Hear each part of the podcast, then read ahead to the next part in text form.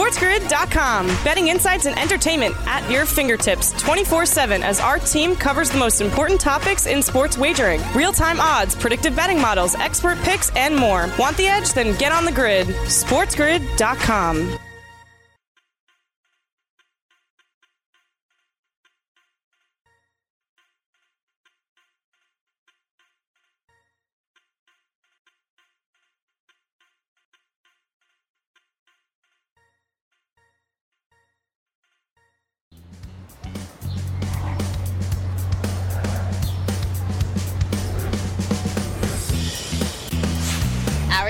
it's happy hour on the morning after on Sports Grid. Thanks for tuning in on Sirius XM Channel 204 with Ben Stevens. I'm Ariel Epstein. This hour, we've got Major League Baseball picks. It's a big card today, and we'll give you our early leans, best bets coming up. We also have two great guests. NBC Sports' Jessica Kleinschmidt going to help us break down Major League Baseball, especially on the West Coast. Then we have Cam Rogers, who's going to break down the PGA for us coming up this weekend at the Wyndham Championship. First, it's our West Coast wake up. We're going back to the Los Angeles Dodgers game on the road at the Philadelphia Phillies. Although this game was earlier in the night because it was in Philadelphia, the Dodgers still do prevail, winning 5 0 as the heavy road favorites against this Phillies team. The Phillies do have the best run line record when it comes to the rate. They were at 13 and 5 yesterday on the run line when booked as a home dog. Yet doesn't apply because they don't cover the run line here at plus one and a half against the Dodgers, who win again 5 nothing. Ben and it was snapping that Philadelphia eight game winning streak. So a big series this week in Philly between the Phils and the Dodgers. Now the Phils, because the Braves won yesterday, only a one game lead in that National League East. The Dodgers, the second best record in the NL, still trend the San Francisco Giants in that NL West. The Giants also going back and forth, back and forth with the D backs yesterday, but then walking it off in the ninth for a win, 8 to 7 over the D backs, who still hold a four game lead over the Dodgers. But this series, Ariel, two opposite divisions. The NL East, not exactly the best, but very much in contention right now. The NL West, the best division possibly in all of baseball, but also in contention. A very important series. A big win for the Dodgers to get it started yesterday. The Phillies ending that eight game winning streak. Yesterday, the shortstop for the Dodgers, Trea Turner, spoke out after the game. Here's what he had to say after the win. Yeah, just trying to get good pitches to hit, not miss them. Um, you know, I felt like my first two at bats, um, you know, I got some pitches to hit, fouled them off, and then, um, you know, I got one lucky hit, and you know, my fourth at bat, but my third at bat, I felt like I got a good pitch to hit, and you know, didn't miss it. So, I mean, that's what it comes down to. And um, you know, I felt like when we got to the bullpen, we just, you know, um, didn't miss our pitches, and you know, Corey got us going with that homer, and um, we just kept kept rolling from there. Turner came over at the trade deadline from the Washington Nationals over to the Los Angeles Dodgers. Ever since going to LA, he's had a hit in three out of his four games. He's hitting over 300 with the Dodgers. A big addition for this Dodgers team, Ben, who has been dealing with injuries, especially with their star player like Mookie Betts. And Trea Turner also had one of the coolest slides you will ever see. If you haven't seen this video or GIF by now, he just like levitates across home plate. It's one of the coolest things you will ever see. Trea Turner, who is hitting above 300 this year, bringing that into LA, adding another right handed bat to an already very dangerous LA Dodgers lineup, has been huge. And the other acquisition at the trade deadline was the starter yesterday for the Dodgers, of course, Max Scherzer from the Washington Nationals. And Trea talked about it right there. Getting to the Phillies bullpen, which ranks bottom five in all of Major League Baseball, was near the bottom, really one or two spots for most of the MLB season. Has improved as of late. Tried to make a couple of deals at the deadline to strengthen that bullpen, but that is the weaker part of this Philadelphia Phillies team. And Trea Turner mentioned getting to that bullpen, and it's a good thing they did because there was a weather delay yesterday in Philadelphia between the Dodgers and the Phillies. But prior to that weather delay, it was a pitching duel because Scherzer had six strikeouts in three and a third scoreless innings. Aaron Nola, who is so much better at home in Philadelphia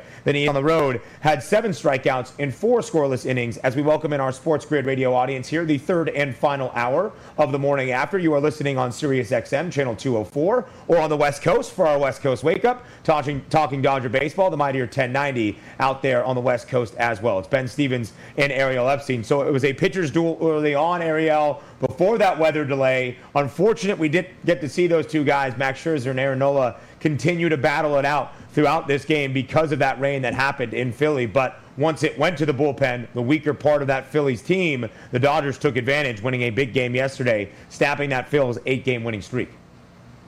Yeah, it's unfortunate that their hottest pitcher had to suffer from a rain delay in Aaron Nola. This is why it's important for both these teams. The Phillies are only one game up on the Atlanta Braves in the National League East. The Los Angeles Dodgers are four games back of the San Francisco Giants in the National League West. Both these teams trying to get into or stay in first place. It's amazing how much the National League East has flipped with the Mets two games back now of first place. But hmm. switching mm. to the NL and the NL West, Four games back the Dodgers, seven games back the Padres. The Giants still holding firm in that one spot, Ben.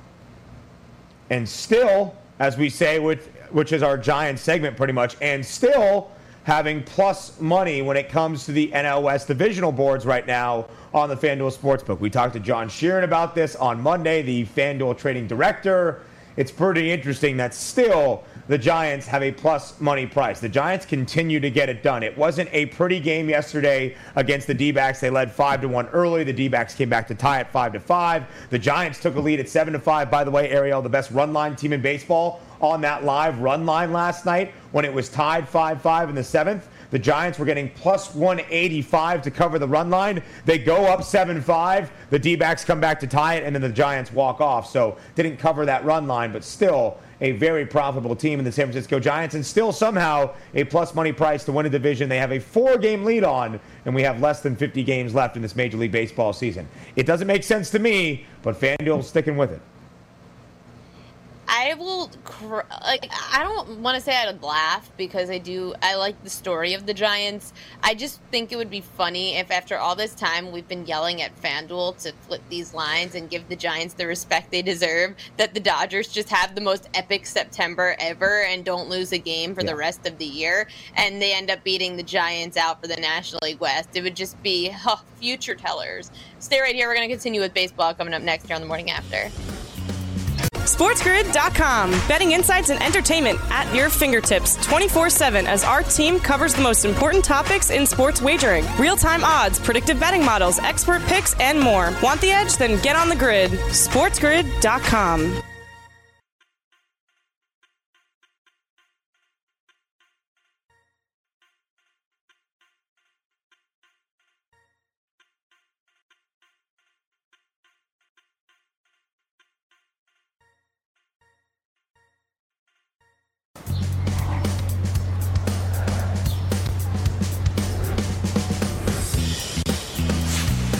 back on the morning after on Sports Grid, Sirius XM Channel 204. With Ben Stevens, I'm Ariel Epstein. Joining us now, Jessica Kleinschmidt from NBC Sports. So excited to have her on because we have not spoken since probably the preseason, and now we're underway here in hmm. Major League Baseball, getting closer and closer to the playoffs. One team that you do cover is the San Francisco Giants, Jess, and this team has been the upset team of the year. They have been the surprise team for sure probably going to pass their win total from the preseason within the next week or so. Jess, what is it about this Giants team that's so much more that's so much better than we expected? You know, it's funny that you mentioned we haven't talked since the preseason. The fact that this Giants team is doing what they do, I couldn't even fathom it back then. Um, and remind, remind you, they were successful before even acquiring Kris Bryant at the trade deadline. And I was actually very impressed with the older guys. You have Brandon Crawford being very uh, productive, and Evan Longoria before he was injured was super productive. But the pitching kind of surprised me as well. There, you know, Johnny Cueto is being more Reds Johnny Cueto, which is really wonderful. And Brandon Belt just got off the IL, and he's just literally hitting home runs runs every single time since returning. Their young guys are obviously really good, and even Mike Yastrzemski's finally coming into his own once again. So we haven't even seen the best of these Giants, and I'm not taking anything away from the NL West, but of course, the Dodgers and the Padres aren't exactly the team that we were kind of anticipating. But after the trade deadline, acquiring Scherzer and Trea Turner, I think it's going to be a little bit more interesting heading down the stretch. But everything's really working for them. So whatever Farhan Zaidi and Scott Harris did in the offseason, it's paying off. Jess, we have a segment here on the morning after around the San Francisco Giants that we call And Still, because throughout this entire Major League Baseball season, we have been shocked not only that the Giants are performing the way they are, they still can't seem to get the respect in the betting markets because we have less than 50 games left in this Major League Baseball season, and still the Giants have the best record in baseball, and still have a four game lead in the National League West, and still aren't even the favorite to win that division on the FanDuel Sportsbook. So I ask you, Jessica, when will the Giants get some respect? Um, maybe you're asking the wrong person because in the Bay Area, they're certainly gaining a lot of respect. Even in the Bay Area, if the Giants aren't doing well, the, the fans are still kind of showing up for them. I think it has a lot to do with the division. I mean, especially after the, the trade deadline, which you want to think that the Kris Bryant acquisition kind of sealed the deal for them, and not just the fact that this was a trade um, in this type of scenario because I really think that they want to make something work probably long term. But I think it has to do with the division. Um, and once Tatis Jr. comes back, that's going to be a game changer as well. And the A's have actually faced the Padres quite a bit lately, so I got to watch them kind of close up. And they're more than just a good team; they're a scrappy team. When you have that scrappy team kind of heading down toward the postseason push, it just really is a game changer. So I think it all has to do with the division at this moment. NBC Sports' Jessica Kleinschmidt here talking about the West Coast side of baseball. Moving into the AL West, the Oakland Athletics, if anyone's watching, you see the Oakland Athletics jersey behind her. The Athletics are two games back of the Houston Astros in the division. Jess, the Athletics' Achilles heel is always the playoffs. I mean, it's like one round and done. What's different about this Athletics team?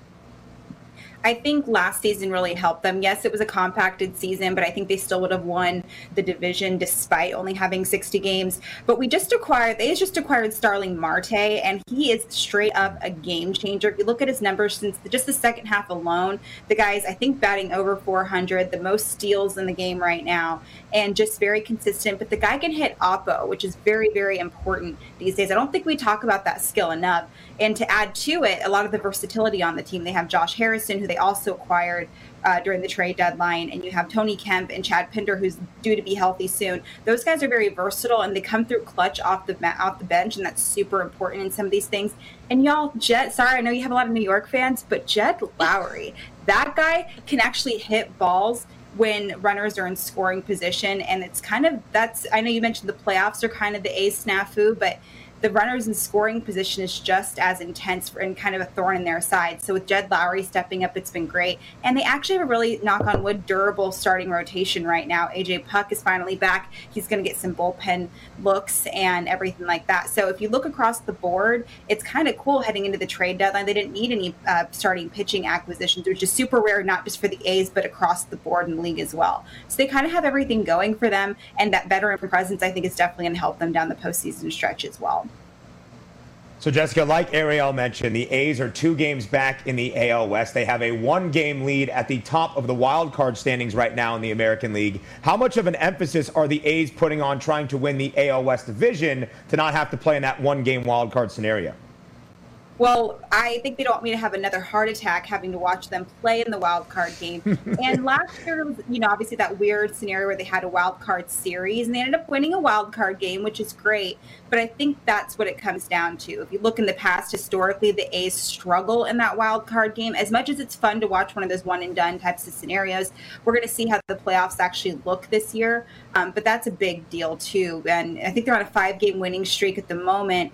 And when it comes to the Astros, we're going to be pay- paying attention more to the Astros, how they're doing against the other teams, because the Astros are still hit and miss. They don't even have Alex Breg- Bregman back. And when you have Carlos Correa in the postseason, that's going to be a big deal as well. Um, and you have to look at the Yankees, how they're going to be doing, because they're certainly have, have their eyes on the AL wildcard game as well. Um, but it's about hopefully crossing their fingers enough where they don't have to participate in that wildcard game. As much as it's fun and crazy as as a fan, like there's one time I dropped a beer or a taquito fell in my hair during a wild card game, and I, it was just it's it's good vibes, but like when you're when you're when you have to talk to the team afterwards it's just it's it's not a good vibe so i would i would like that to not be the scenario come around they could just take the division and have not have to worry about it yeah, yeah, best of five or best of seven is way better than a best of one type of series. Now, you do cover both these teams. You cover Oakland, you cover San Francisco. If you had to say one of these teams is going to win the division, who is more likely to do so? Man, Ariel, you know I don't have any children, and this is probably the equivalent of picking your favorite child. Um, but I'm gonna have to say, but we all know that like you have a favorite child. The parents watching, they know you have a favorite child. I would probably still put my money on the A's. I really think the Dodgers and the Padres are gonna come out guns blazing toward the end, and if not them, there's always those teams in the division. Maybe the AL West too. Like the Angels, just all of a sudden gonna win eight or nine games just to like piss the rest of the division off. But I still would have to put my money on on the A's winning the division. So, Jessica, out of those two teams, hopefully both the A's and the Giants in one form or another in the postseason, which do you think of those two, San Francisco or Oakland, can make a deeper playoff run? You guys really want to stress me out today. I, I would say Giants in that case because as much as the veteran presence the A's have on their team, the Giants have second to none some of the best postseason, you know, availability when it comes to Brandon Belt, Brandon Crawford, Buster Posey. Those guys know how to handle the postseason. And even with all those young guys, they're kind of able to kind of keep them arrayed. They know how to come up clutch in the scenarios and the game plans they have to use. It'll be kind of interesting to see how Gabe Kapler handles those scenarios. But I have a lot of faith in him too. And you have somebody like Farhan Zaidi who is used to those um, scenarios, his past with the Dodgers and the A's. And of course, Scott Harris, who has his past with the Cubs. So I think I think the A's have the better chance of making it to the playoffs, but I worry about them elongating their playoff run. But I feel like the Giants could handle more of a longer postseason appearance, if you will. Veteran presence, always important, and you're a veteran out there on the West Coast. Josh, just about 30 seconds. What's coming up next for you? I know you're always working on some big projects. I have no idea. There's so much. Um, I'm still hosting all A's. That's been really fun. Um, basically, wanting y'all to get a look at the A's players underneath their uniforms, um, and it's, you know their hearts underneath their uniforms, as opposed to just their slash lines. That's been really fun. Um, some cool podcast appearances up in the works, and then just everything A's pre and post game stuff. So I've been busy, and then of course everything on NBC Sports Bay Area. Make sure you're give the A's some attention. They deserve it. They do. Only two games back of the Houston Astros, and we have our radio audience out on the West Coast at 1090 The Mightier. So make sure to, to tune in to Jess Kleinschmidt at NBC Sports. Thanks for coming on with us. Good luck to both your teams, the Giants and the A's, and we'll talk to you later on as we get close to the postseason. Thanks, guys. Coming up next, we're going to go through our Major League Baseball predictions. We've got the MLB card for today's slate. Ben and I are going to give you our best bets on that MLB card. Stay right here on the grid. SportsGrid.com. Betting insights and entertainment at your fingertips 24 7 as our team covers the most important topics in sports wagering real time odds, predictive betting models, expert picks, and more. Want the edge? Then get on the grid. SportsGrid.com.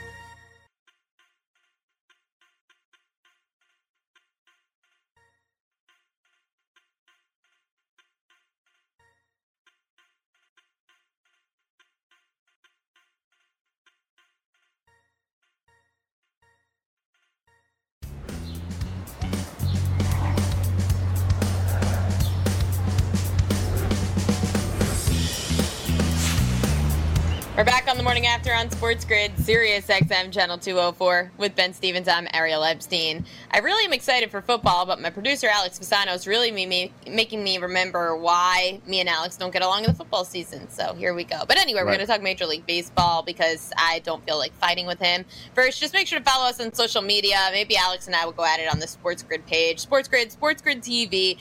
We're on your TV, we're on your radio and your phone too. So go to Twitter, follow us, Sports Grid, Sports Grid TV, to stay on the grid wherever you go. We're going to go through our Major League Baseball props, favorite bets of the day, which means that we're going to the K props.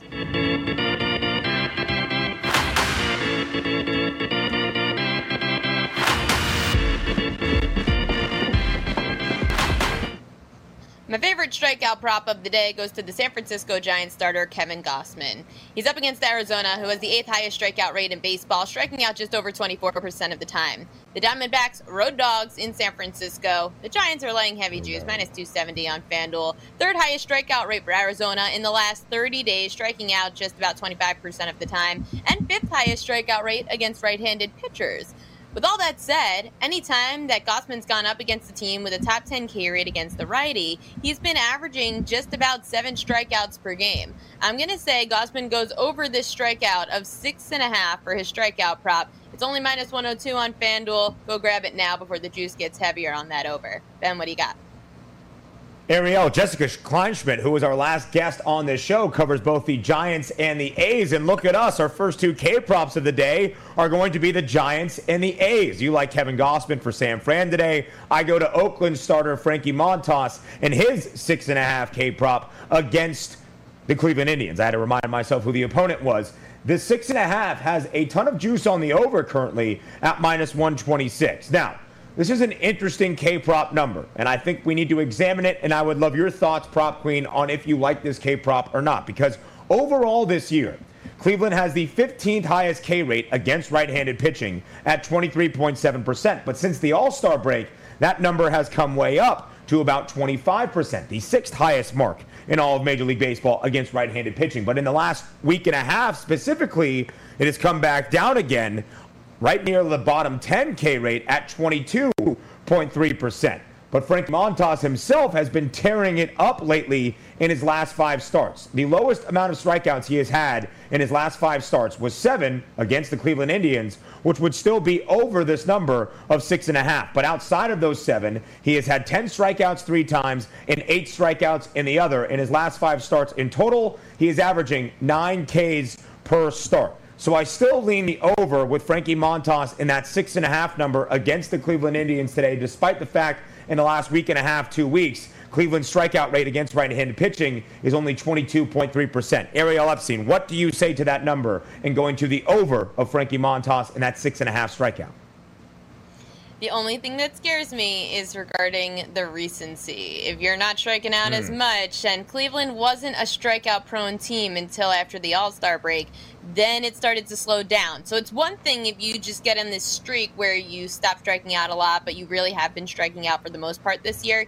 Cleveland hasn't really been that team, so that's my only hesitancy. Chicago Cubs are similar to that, but they've been more consistent with strikeouts. The Cubs have had the most strikeouts since the second half of the season started, but now they're down to the third highest K rate in baseball, second highest K rate against right handed pitchers. And the Cubs are a team that I'm targeting. They're at home where they do strike out more, up against Milwaukee's uh, one of the best starters actually was up there for the Cy Young earlier in the year, Corbin Burnes. He was leading in strikeouts for a while this year, and Burnes against teams with a top 10 K rate, San Francisco, he only struck out five batters. However, he had six against Atlanta, eight against the Mets, 13 against Arizona, seven against Detroit, nine against Miami, and 10 against the Cubs way earlier in the season. I'm going to say Burnes goes over his K prop as long as it's around his eight and eight and a half. I don't think I'd want to go to that double digit range where I'm expecting a 10 strikeout mm. performance. But if you're giving me eight and a half, which isn't posted yet on FanDuel, I would keep an eye out for it. That would be my key number for the over for Burnes. What about you, Ben? This game took a while to just be posted on the FanDuel Sportsbooks Major League Baseball card today, and it's still not the K prop. We have the run line in total out, and the total is 10 at Wrigley Field. The money line, though, is locked. I saw it when it first popped up. The Brewers were favored at minus 320 with Corbin Burnes on the bump against Jake Arrieta and the AAA Chicago Cubs. So, I mean, it's interesting that it's taken a while to get these numbers out there. I agree with you. I think it's going to be high. I think it will be an eight and a half on Corbin Burnes. I wish it was going to be a little bit lower because he hasn't been as great with his strikeout numbers where he was earlier in the year. I mean, there was a time about midway through where we are right now this Major League Baseball season. Corbin Burnes was second in Major League Baseball in K per nine inning rate only trailing Jacob DeGrom when Jacob DeGrom was healthy and was the favorite to win the NL Cy Young. He was at plus, it was over 14 in terms of his K per nine inning rate, which is absolutely outstanding. He's come back a little bit, but depending on the number, I still like that target against the Chicago Cubs today. My next K prop that I like, and I actually think, I'm not going to say this because now it's not going to hit, but I think I might be getting a slight edge on the market when you really dive into the home road splits of the opposing team today that Framber Valdez, the starter for Houston, is facing in the Colorado Rockies. Now, the Rockies are a very interesting team. Probably the most drastic home road splits in all of Major League Baseball when you compare Coors Field to everywhere they play away from Colorado, but especially when you look at the strikeout rate, because this year for the Rockies, they have the lowest strikeout rate in all of Major League Baseball against right handed pitching at home this year throughout the entire year at 19.2%. But away, it is 26.3%. That is the fourth highest since the All Star break. At home, the Rockies are only striking out 15% of the time, by far the lowest number in all of Major League Baseball. But away, It's actually up from where it is overall this year at 27.6% the third highest strikeout rate against right handed pitching away from Coors Field. Now, the Rockies are on the road today in Houston against Framber Valdez, whose K prop number is five and a half. It's even money to the over at plus 100.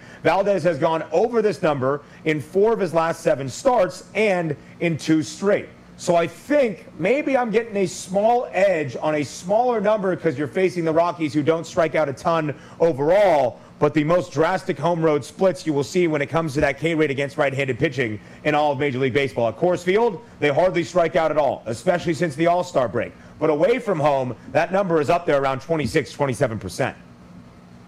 You did say that when we signed on today. You said I have this strikeout that I think I really like, and I have no opinion on that game. So all the power to mm. you. It's definitely going against the trend, but the Colorado Rockies, you're right, definitely strike out more on the road than they do at home. Now, speaking of at home, the Baltimore Orioles are a team we spoke about in the first hour of our show. They have the most overs in Major League Baseball in Camden Yards, uh, with the over hitting at about 64, 65 percent.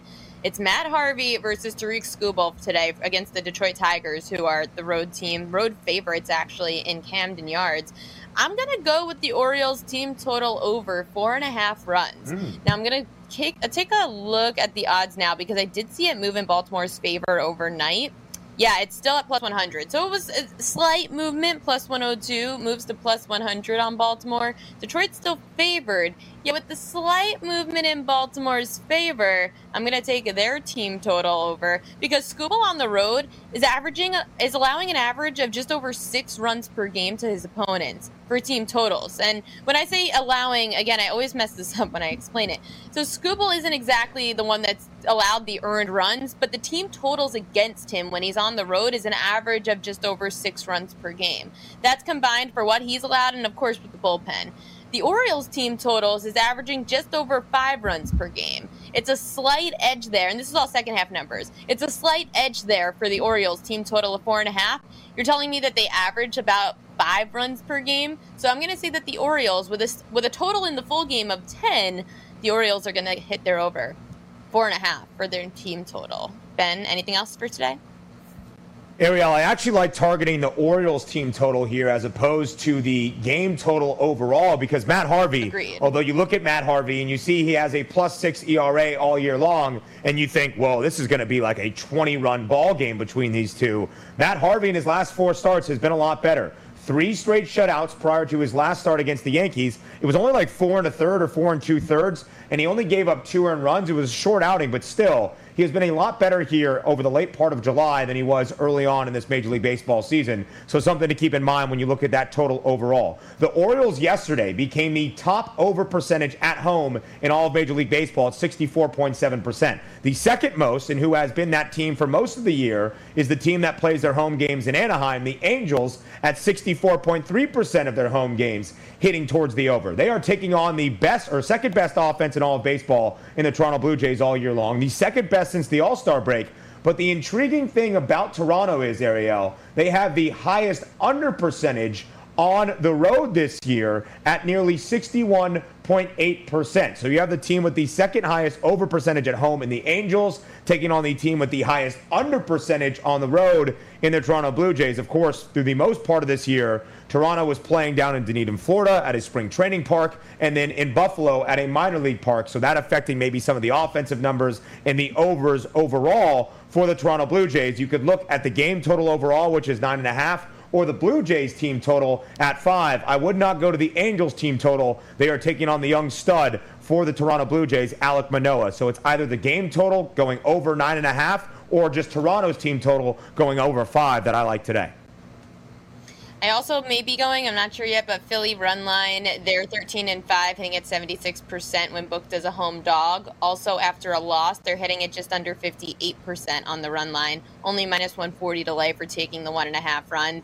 Lastly, if you do see that Mets game posted right now on FanDuel, it's because it was a suspended game. It's going to be played again at 4 o'clock Eastern Time. The reason it's still up there is because your bets last 24 hours for a suspended game, so your bet is still live unless the game postponed until another day after. SportsGrid.com. Betting insights and entertainment at your fingertips 24 7 as our team covers the most important topics in sports wagering real time odds, predictive betting models, expert picks, and more. Want the edge? Then get on the grid. SportsGrid.com.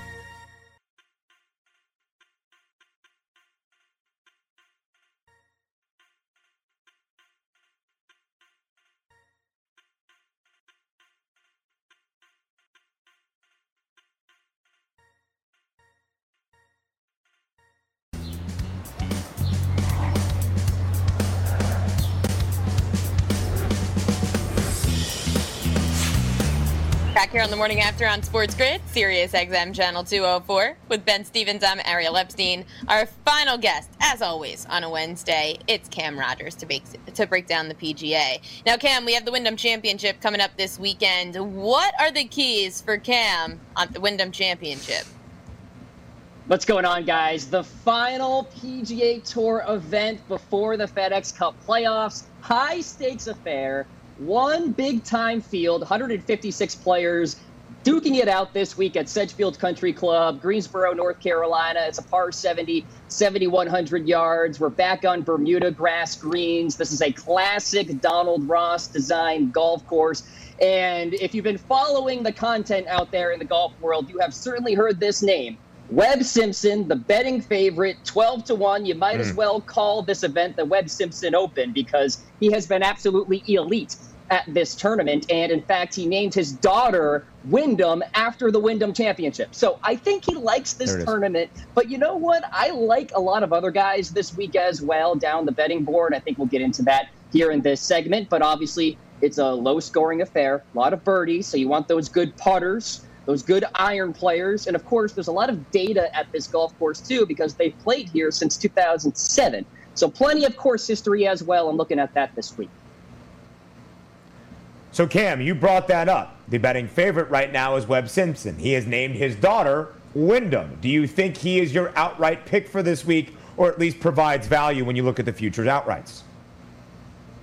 Yeah, of course, value is all relative, right? If you are hell bent on believing that Webb Simpson is going to win the Wyndham Championship this week, by all means, put your cash down on him. No reason for me to talk you out of it. A winner back in 2011, T2 in 2018, second in 2019. Hasn't missed a cut here in his last 10 starts. Positive iron player, by the way, coming off the WGC last week. So, somewhat recent form. But if you look at his entire resume so far in this calendar year, it really hasn't been all that great for Webb Simpson standards. In fact, we haven't really talked much about him, guys, on your very program at all. So he's somebody that somewhat worries me, especially when he's the favorite at 12 to 1. And we're talking about an outright in golf, which is so darn hard to begin with. I'm staying off Webb Simpson personally just because I don't perceive that value there at that 12 to 1 number. But again, if you are just sold that he is going to win this week, go ahead, put your money down on him. I would not talk you out of it. Cam, I know we brought this up in the commercial break, and I know that none of us here really work for FanDuel. We don't set the lines, but it is interesting we don't see any props out for the Wyndham Championship. You can bet finishing position, you can bet outright winners. What is it about the Wyndham Championship that either isn't going to have props posted or is reasoning for the delay on posting props? You know, it's interesting. I thought maybe last week would have been the event where FanDuel did not put props out there because a smaller field, a lot easier to predict things. So, how much money are the sports books really going to make off this? So, it is interesting to see that this week at the Wyndham Championship. I will say it is a unique event in that there are a lot of guys who are highly motivated to get to a certain position. And by that, I mean the PGA Tour actually released a list of the minimal position for a player outside that top 125 to get inside that top 125. So, for instance, Scott Piercy is squarely on that number at 125. Mm-hmm. He needs to finish 34th or better to get inside uh, that number to be guaranteed, shall I say, into the FedEx Cup playoffs. So, you have to wonder if motivation is somewhat at play here. Like, let's say Scott Piercy is, you know, 32nd on Sunday right? Maybe he doesn't go as aggressively. He plays it conservatively to get, you know, just around that number and scoot on over to the FedEx Cup playoffs. He doesn't turn it on, if you will, the rest of that Sunday. I think maybe that's a possibility. It's kind of a wonky event in that regard. So it's hard for the sports books out there to put a line on something like those props and those matchups because you have to factor in the motivation this week. For instance, Patrick Reed withdrew from this event because he has no reason to play in it. So that's something to keep in mind here this week. Some guys are playing as well because of sponsor obligations. You know, somebody like a Louis Oosthuizen has no reason to play here. So that's something to keep in mind. Kim, it would seem like a good event for tournament props, like top European player or top American, whatever it might be. Also, a good tournament for match bets, and maybe those will come up throughout the week or maybe even over the weekend for some live betting scenarios. But I think it's also, like you mentioned, a great tournament for finishing position bets because you will need guys to get inside the top 10, top 20 if they want to extend their season and head into the playoffs. So, what are some of your favorite finishing position bets for the Wyndham Championship? Yeah, I'll be watching FanDuel throughout the day, guys, but it sounds like my betting card, sponsored by FanDuel Sportsbook, if you will, will be filled with these finishers here. So I'll start with some top tens. Patton Kizzire, how about a, a bomb here, plus 850 to make it happen. He's Ooh. two times the better putter on Bermuda grass greens as compared to any other surface. So he likes this surface. And he's typically a good putter in his own right on any other type of grass, but especially on Bermuda. He's first in this field in birdies or better within the last 24 rounds. I like Patton Kizzire to make it happen inside the top 10. Remember, guys, we have a lot of long shots winning this event if you go back the last few years. Jim Herman just last year, for instance. Brian Harman for another top 10 here, plus 260. I love him this week, guys. Certainly has some outright value as well. Sixth in this field, and birdies are better. There are just two players in the field this week who rank top 30 in the following fairways gained, birdies are better gained, and strokes gained total on easy scoring golf courses. One of those players is Brian Harman. I'll tell you the other one in a minute here. Top 20, Chez Reavie, plus 360. Over the past 24 rounds, sixth in strokes gained tee to green, ninth in approach, 10th on par fours, four top 25s in his past eight starts. He loves shorter golf courses. 360 for a top 20 for Chez Reavie. I like that play a lot. Mm. Russell Henley, should be in for a good week this week, guys. I've got him for a safe top 20 as well, plus 185. Consistent player, has a slew of top 20 finishes on the PGA Tour this year. I know he's coming off a missed cut at the Open Championship, but I'm not really too concerned about that. Totally different style of golf out there. And then a few more top 20s for you guys. Here's my 12 to 1 bomb Michael Gellerman. 24th yeah. in his field in good drive percentage in the last 24 rounds the best iron player. If you go back the last 20 rounds, the best approach player, factoring in proximity to the hole. If you go back the last 24 rounds, so he's giving himself opportunities. He just needs to cash in on them with his putter. And by the way, he has a T16 on his resume at the 3M Open not too long ago. 12 to 1, Michael Gellerman. And then finally, Joel Dahmen, plus 360. I told you that stat about Brian Harman ranking inside the top 30 in fairways, birdies, and strokes gained total on easy golf courses. Joel Dahmen is the other one. So I'll take that number at plus 360. Everyone loves a good long shot. Cam Rogers here on the morning after breaking down the Wyndham Championship. First round is always an interesting cap because it's a different style. It's not who's going to last throughout the weekend, it's who's going to start off strong. Who would you look to for a first round top finisher? Yeah, there are some guys that I like a lot. And remember, you want to look at those elite putters who have really good short course history. And somebody like a Kevin Streelman is one of those guys. He's somebody who is an elite ball striker, in my opinion. He's got a nice fat number on FanDuel Sportsbook as we stand to be the first round leader, 55 to 1. That's actually longer than the likes of Robert McIntyre, Siwoo Kim, who just had a 13 on a hole last week, Kevin Kisner. So Kevin Streelman has really good course history here. I think he is certainly viable for a first round leader. And then actually going longer than that, this is really interesting. Gary Woodland is actually my outright pick to win this week. Might as well bet him and run it back there with a first round leader bet. 60 to 1 to be the first round leader. He's a guy who is coming off a really good finish at the Barracuda Championship last week. That was the alternate PGA Tour event alongside the WGC. Gained strokes with his irons in six of his last seven events, ninth in this field in birdies or better. And he's actually one of those guys who bombs it off the tee but actually plays really well on the shorter golf courses. Why is that? Well, for some of these bombers, it's a relief to club down a little bit, hit that three wood, hit that five wood, whatever it is, a driving iron, and still be long but accurate. And so Gary Woodland makes some sense for a first round leader. And then I'll do the feel good story here. Rickie Fowler, he's got a lot of motivation, guys. 55 to 1 to be the first round leader. He is outside the FedEx Cup playoff bubble. He has never missed the FedEx Cup playoffs. Could be Ooh. the first time, but he's motivated this week. Maybe he goes low starting tomorrow. So, Cam, not only will this week be important for trying to qualify for the FedEx Cup, but maybe some points in the Ryder Cup standings. And that happens at the end of next month. Whistling Straits, Haven, Wisconsin, on U.S. soil. And right now in the FanDuel Sportsbook, the USA is the favorite at minus 180. Your parting shot last week, Cam Rogers, on the morning after was bet the house on Team USA for the Ryder Cup. Do you feel that strongly this week?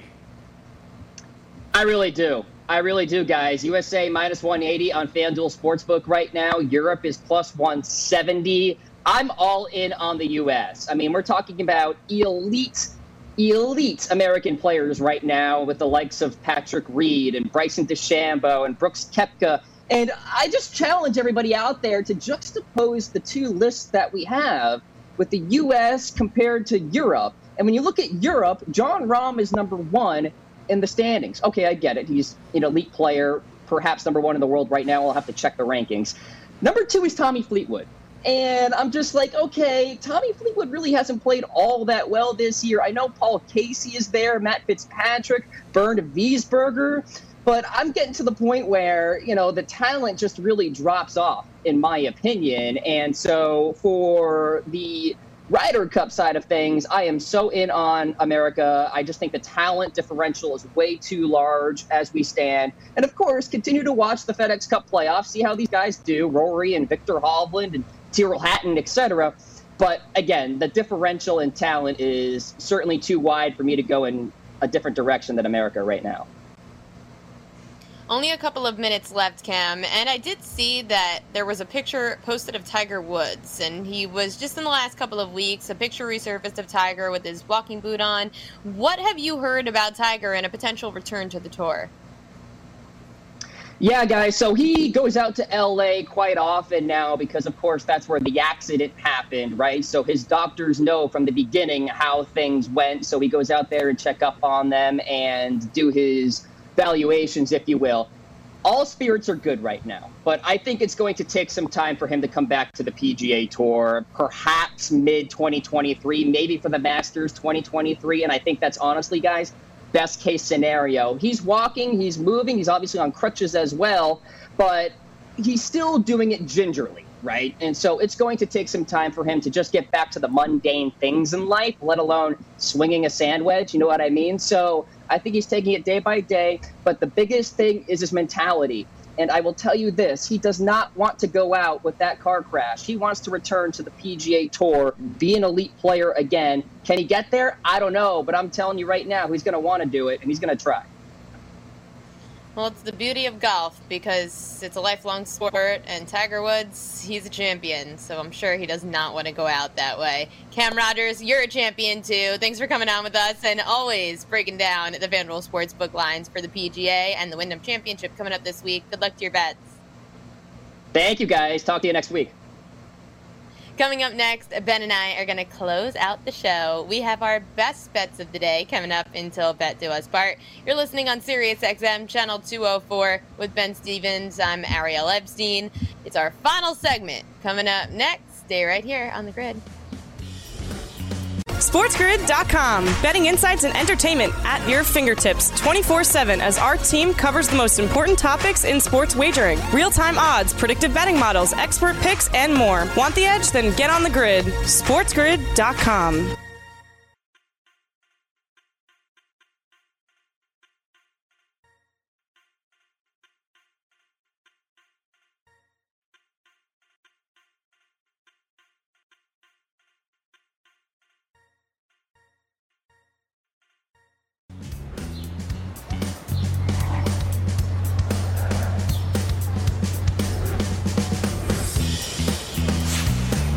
Final segment on the morning after on Sports Grid. Thanks for tuning in on Sirius XM Channel 204 with Ben Stevens. I'm Ariel Epstein. It's time for our best bets of the day. Let's get to to bet to us part.